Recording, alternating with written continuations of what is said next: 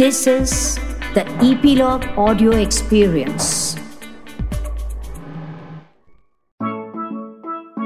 नन्ही दुनिया में नई कहानी सुनने के लिए तैयार हो ना बच्चों हाँ तो आज मैं डॉक्टर कुसुम अरोड़ा आपके लिए एक नई कहानी लेकर के आई हूँ और हमेशा की तरह ये कहानी आप तक लाए हैं इपिलॉग मीडिया अच्छा अब बताइए कितने बच्चों को हाथ में बैंड पहनना अच्छा लगता है? आप में से बहुत से बच्चे फ्रेंडशिप बैंड भी शेयर करते हैं ना आपस में? हम्म तो आज की कहानी इसी तरह के एक बैंड के बारे में है। ये कहानी तकरीबन 20-25 साल पुरानी है। तब मोबाइल आए तो थे, पर सबके पास नहीं हुआ करते थे। हमारे देश में एक है मध्य प्रदेश। ये मध्य प्रदेश इसलिए कहलाता है क्योंकि ये हमारे देश के बीचों बीच है। इसमें ना नौ वाइल्ड लाइफ सेंचुरीज हैं।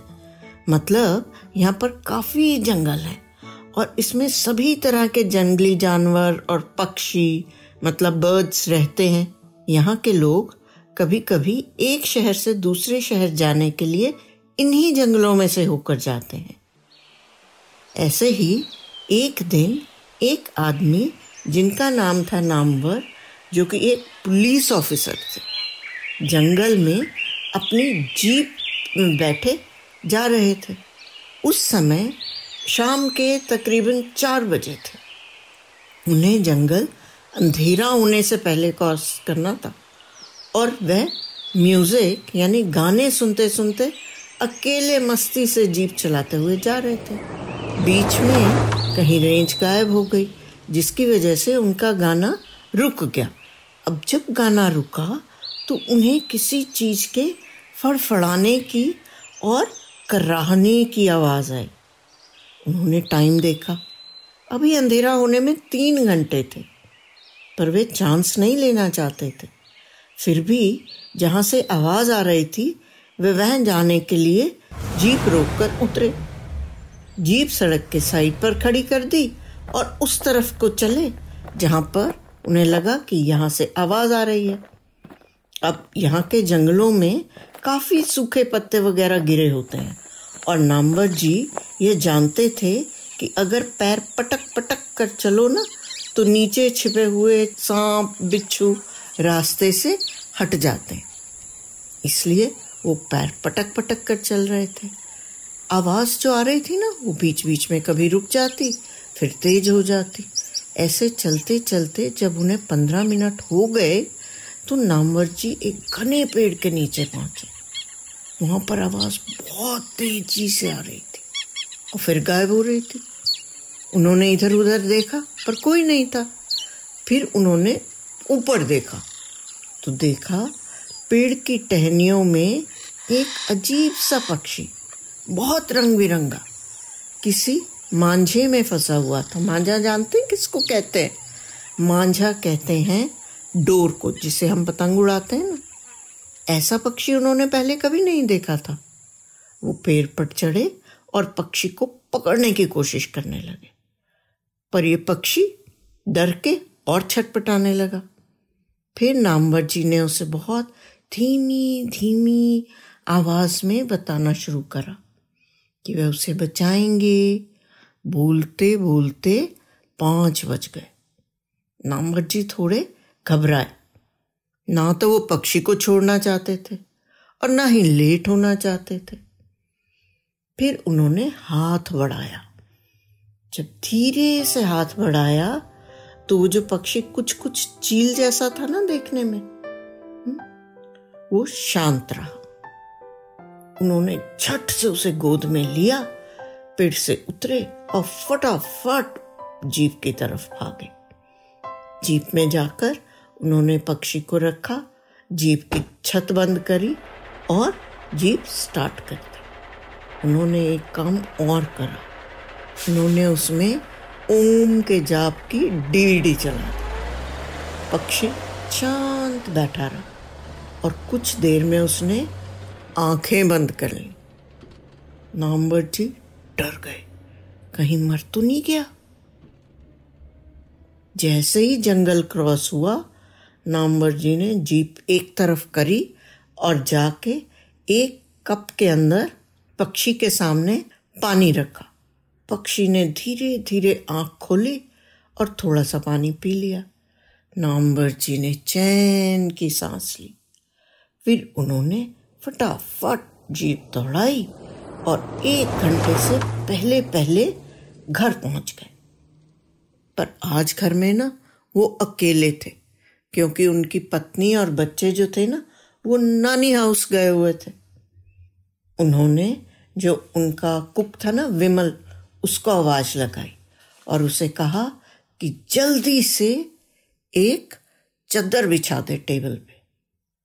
विमल भाग के गया, एक चद्दर बिछा दी। और नामवर जी ने पक्षी को चद्दर पर लेटाया और एक कैंची से धीरे धीरे धीरे धीरे वो सारी डोर काटने लगे। जैसे वो डोर काट रहे थे और विमल हल्के हल्के उसके पंखों में से वो डोर निकाल रहा था ना, निकालते निकालते विमल को गुस्सा आ गया और बोला लोगों को इतनी कड़ी डोर से पतंग उड़ाने की क्या ज़रूरत है? उन्हें शर्म आनी चाहिए। इतना सुंदर पक्षी कैसे छटपटा रहा है? साहब, आप तो पुलिस में हैं, उन्हें जेल में डाल दो। नामवर जी सिर्फ़ हंस दिए और बोले, तुम अपने गाँव वालों को समझाओ कि वो ये सब ना करें। फिर वो डोर काटने में बिज़ी हो गए। डोर काटने काटने में आधा घंटा लग गया।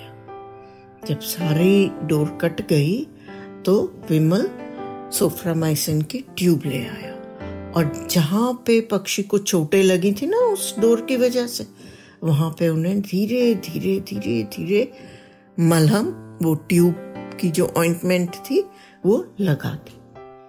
अब नामवर जी ने पक्षी की एक फ़ोटो भी खींच ली। अपने बच्चों को दिखानी थी ना कि मैंने कैसा पक्षी बचाया? फिर उसके सिर पर प्यार किया, दोबारा पानी पिलाया और जब उसने पानी पी लिया ना तो पक्षी अपनी गर्दन घुमा के कभी इधर देख रहा था, कभी उधर देख रहा था, कभी ऊपर देख रहा था, कभी नीचे देख रहा था। तो नामवर जी ने बड़े प्यार से उसको उठा के और खिड़की की तरफ़ से बाहर छोड़ दिया। पक्षी झट से उड़ के पेड़ की डाल पर जाकर बैठ गया। नामवर जी और विमल दोनों खुश हुए। फिर नामवर जी ने विमल को कहा, मैं बहुत थका हुआ हूँ। फटाफट खाना दो, मैं खाना खाकर जल्दी सोऊँगा और तुम भी बाहर अपने कमरे में जाकर चले जाओ। विमल ने फटाफट खाना लगाया और वो नामवर जी को खाना दे के बाहर उसका रूम ना कोठी के पीछे था, वहाँ जाकर सो गया। दोनों जल्दी सो गए। जब दोनों सो गए और बहुत गहरी नींद में सोए। अचानक रात को किसी ने दरवाज़ा खटखटाया। नामवर जी हैरान हो गए। कहा, इतनी रात में कौन आ सकता है? खैर, वो उठे। उन्होंने हल्के से दरवाज़ा खोला तो देखा सामने एक साधु खड़े थे। और वही पक्षी जिसको उन्होंने छुड़ाया था ना उस साधु के कंधे पर बैठा हुआ था। साधु बोले, ये पक्षी जो है ना, ये मेरे साथ रहता है। इसे बचाकर तुमने बहुत अच्छा काम किया है। और मैं जानता हूँ कि तुम बहुत अच्छे पुलिस ऑफिसर हो। इसलिए मैं तुम्हें कुछ देना चाहता हूँ। ऐसे कह के उन्होंने नामवर जी को एक छोटा सा लकड़ी का डिब्बा दिया। जब नामवर जी ने उसे खोला तो उसमें एक बैंड रखा था। उन्होंने ना बड़ी हैरानी से साधु को देखा। तो साधु ने एक्सप्लेन किया। उसने कहा कि यह बैंड सिर्फ़ तुम्हें दिखाई देगा। जब भी कोई कल्परेट या कसूरवार तुम्हारे सामने आएगा और वो कहेगा कि नहीं नहीं, मैंने ऐसा नहीं किया तो अगर वो असल में कसूरवार होगा ना तो ये बैंड उसके राइट हैंड पे जाके चिपक जाएगा।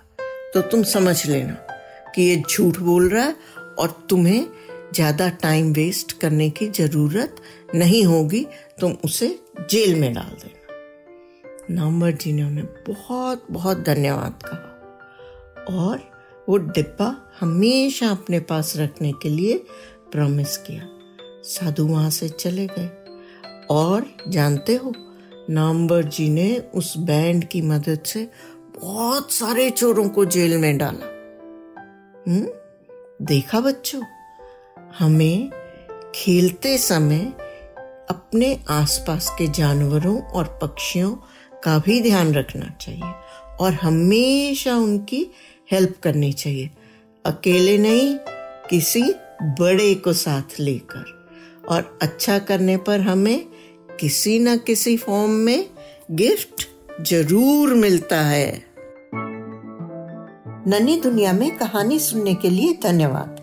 प्लीज़ अपने कमेंट्स हमसे ज़रूर शेयर करें। हमें इंतज़ार रहता है। यदि आप एप्पल पॉडकास्ट यूज़ करते हैं तो हमें रेट करना ना भूलें। और आप इपीलॉग मीडिया की वेबसाइट पर भी ननी दुनिया सब्सक्राइब कर सकते हैं। या अपने मनपसंद किसी भी पॉडकास्ट प्लेटफॉर्म जैसे स्पॉटिफाई गाना जियो सावन एप्पल पॉडकास्ट वगैरह। अपनी सब्सक्रिप्शन ज़रूर कंटिन्यू रखें ताकि आपको नोटिफिकेशंस मिलती रहें। मैं आपसे फिर मिलूँगी एक नई कहानी के संग आपकी अपनी नन्ही दुनिया में। तब तक खुश रहें, स्वस्थ रहें।